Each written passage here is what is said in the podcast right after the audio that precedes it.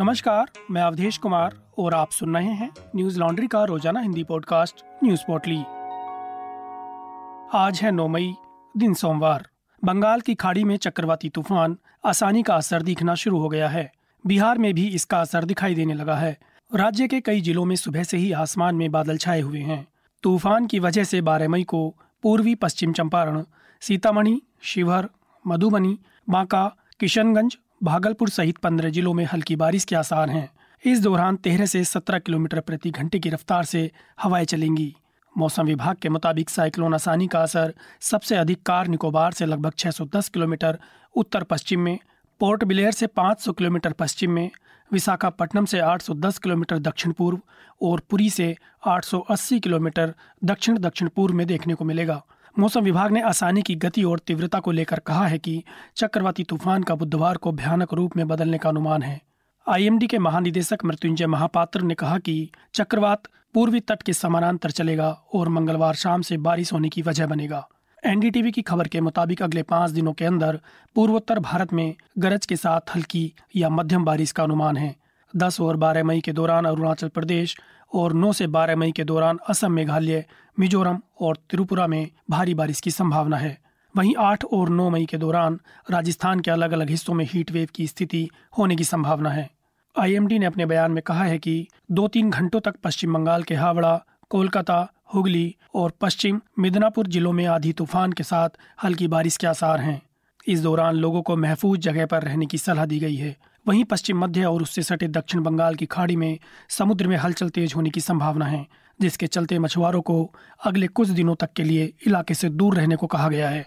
चक्रवात की वजह से ओडिशा के तटीय इलाके और उत्तरी आंध्र प्रदेश के तटीय इलाकों के आसपास मंगलवार की शाम से हल्की से मध्यम बारिश का अनुमान है। ओडिशा के विशेष राहत आयुक्त पी के जैना ने ए एन आई से बात करते हुए कहा कि चक्रवात आसानी वर्तमान में दक्षिण पूर्व अंडमान में है, जो उत्तर पश्चिम दिशा में आगे बढ़ रहा है। दस मई तक उसी दिशा में आगे बढ़ने की उम्मीद है। बाद में यह विशेष रूप से ओडिशा के समानांतर आगे बढ़ेगा। ग्यारह मई शाम तक पुरी के दक्षिण में पहुंचेगा। दिल्ली के शाहीन बाग में आज अतिक्रमण हटाने के लिए साउथ दिल्ली मुंसिपल कारपोरेशन की एक टीम आज बुलडोजर के साथ पहुंची, लेकिन स्थानीय लोगों ने उसका जमकर विरोध किया। इसके बाद सियासी लोग भी वहां पहुंच गए। इसे देखते हुए वहां भारी संख्या में पुलिस बल की तैनाती की गई। फिलहाल अतिक्रमण हटाने की मुहिम रोक दी गई है। दैनिक भास्कर की खबर के मुताबिक कार्रवाई के दौरान लोग विरोध में बुलडोजर के सामने लेट गए। कुछ महिलाएं बुलडोजर पर चढ़ गईं। कुछ जगहों पर लोग सड़कों पर ही धरने पर बैठ गए। हंगामा बढ़ते देख पुलिस ने लोगों को वहां से हटाया, जिसके बाद कुछ लोगों को हिरासत में भी लिया गया। इसके बावजूद कार्रवाई का विरोध जारी रहा। इस दौरान आम आदमी पार्टी के विधायक अमानतुल्ला खान भी शाहीन बाग पहुंचे। मीडिया से बात करते हुए उन्होंने कहा कि अब मैं आया हूं, अभी देखता हूं कहां चल रहा है बुलडोजर। मैं तीन दिन पहले आया था, मैंने लोगों से बात की, उसके बाद लोगों ने खुद अतिक्रमण हटा लिया। अब एम सी डी बताए कि अतिक्रमण कहाँ है। पुलिस और अधिकारी मुझसे बात करें, हम लोग खुद यहाँ से अतिक्रमण हटा रहे हैं। जहाँ भी अतिक्रमण होगा हम खुद हटाएंगे।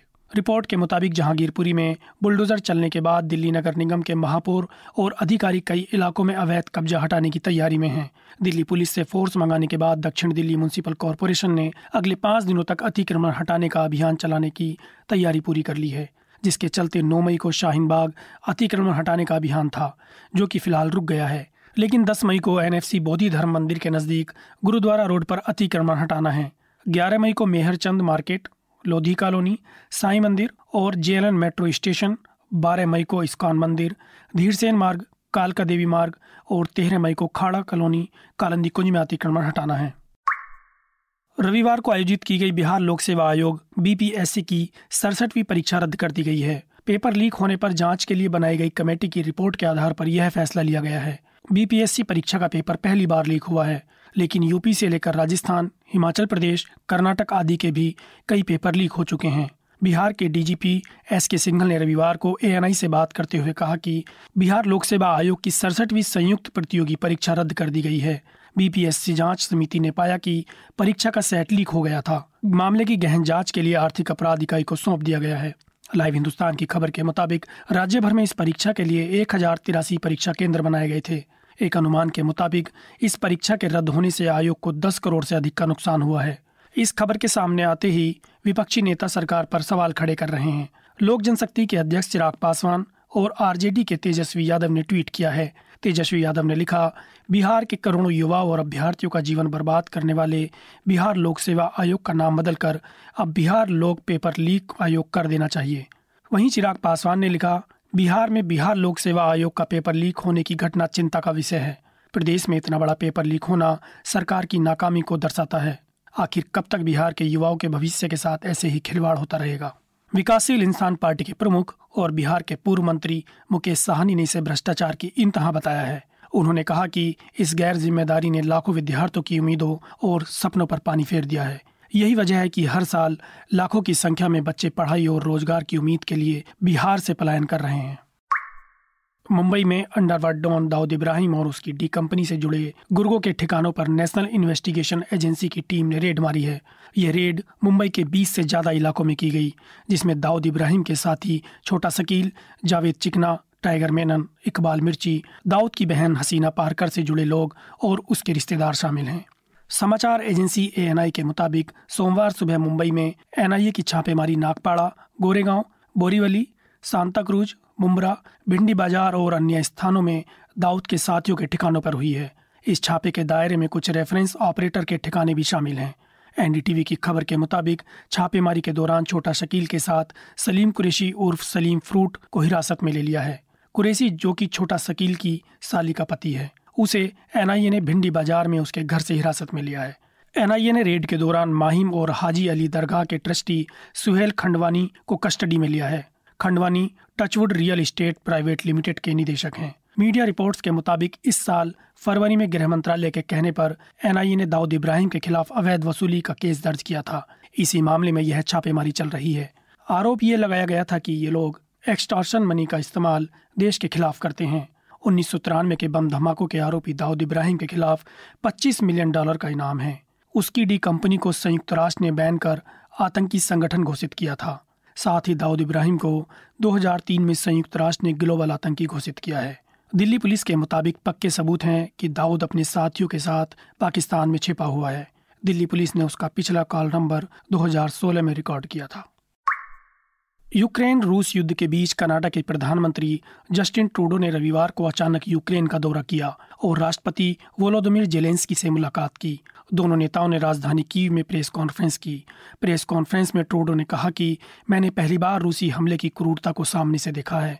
रूस के राष्ट्रपति व्लादिमीर पुतिन युद्ध अपराध के सबसे निचले स्तर के लिए जिम्मेदार हैं। इसकी जवाबदेही तय होनी चाहिए। अमर उजाला के मुताबिक कैनेडियन प्राइम मिनिस्टर ट्रूडो ने यूक्रेन के लिए पचास मिलियन अमेरिकी डॉलर की सैन्य सहायता का भी ऐलान किया। ट्रूडो ने कीव के बाहर इरपिन शहर का दौरा किया, जो मार्च में रूसी और यूक्रेनी सैनिकों के बीच युद्ध का केंद्र बिंदु था। कैनेडियन प्रधानमंत्री से पहले क्रोएशिया के प्रधानमंत्री आंद्रे प्लेंकोविक और जर्मन संसद की प्रेसिडेंट बारबेल बेस ने भी कीव पहुंचकर जेलेंस्की से मुलाकात की थी। अमेरिका के प्रेसिडेंट जो बाइडेन की पत्नी और अमेरिका की फर्स्ट लेडी जिल बाइडेन भी पश्चिमी यूक्रेन पहुंची, जहां पर उन्होंने यूक्रेन की फर्स्ट लेडी और प्रेसिडेंट वोलोदिमिर जेलेंस्की की पत्नी ओलेना जेलेंस्की से मुलाकात की। ओलेना जेलेंस्की ने कहा कि हम जानते हैं कि यू एस की फर्स्ट लेडी का यहाँ आना हमारे देश के लिए कितना अहम है। यूक्रेन के पूर्वी इलाके लुहांस्क में शनिवार दोपहर बिलो होरीवका में एक स्कूल पर रूसी हवाई हमले में साठ लोगों की मौत हो गई। लुहांस्क के गवर्नर शेरही हैदई ने बताया कि स्कूल में नब्बे लोगों ने पनाह ले रखी थी। इनमें ज़्यादातर लोग आग में जल गए। अब तक सिर्फ दो शवों की पहचान हुई है। वहीं तीस लोगों को मलबे से सुरक्षित निकाल लिया गया है। न्यूज लॉन्ड्री सौ प्रतिशत विज्ञापन मुक्त प्लेटफॉर्म है, जिसका मतलब है कि हम किसी भी सरकार या कॉरपोरेट से विज्ञापन नहीं लेते। हम आपके समर्थन से चलते हैं। हम ऐसे ही स्वतंत्र होकर काम कर सकें, इसके लिए न्यूज लॉन्ड्री को सपोर्ट करते रहिए। न्यूज लॉन्ड्री को सहयोग देने के लिए Hindi dot Newslaundry dot com पर जाएं और सब्सक्राइब करें और गर्व से कहें, मेरे खर्च पर आजाद हैं खबरें। आज बस इतना ही। आपका दिन शुभ हो। नमस्कार। न्यूज लॉन्ड्री के सभी पॉडकास्ट टिचर, आईट्यूज और दूसरे पॉडकास्ट प्लेटफॉर्म पे उपलब्ध हैं। खबरों को विज्ञापन के दबाव से आजाद रखें। न्यूज लॉन्ड्री को सब्सक्राइब करें।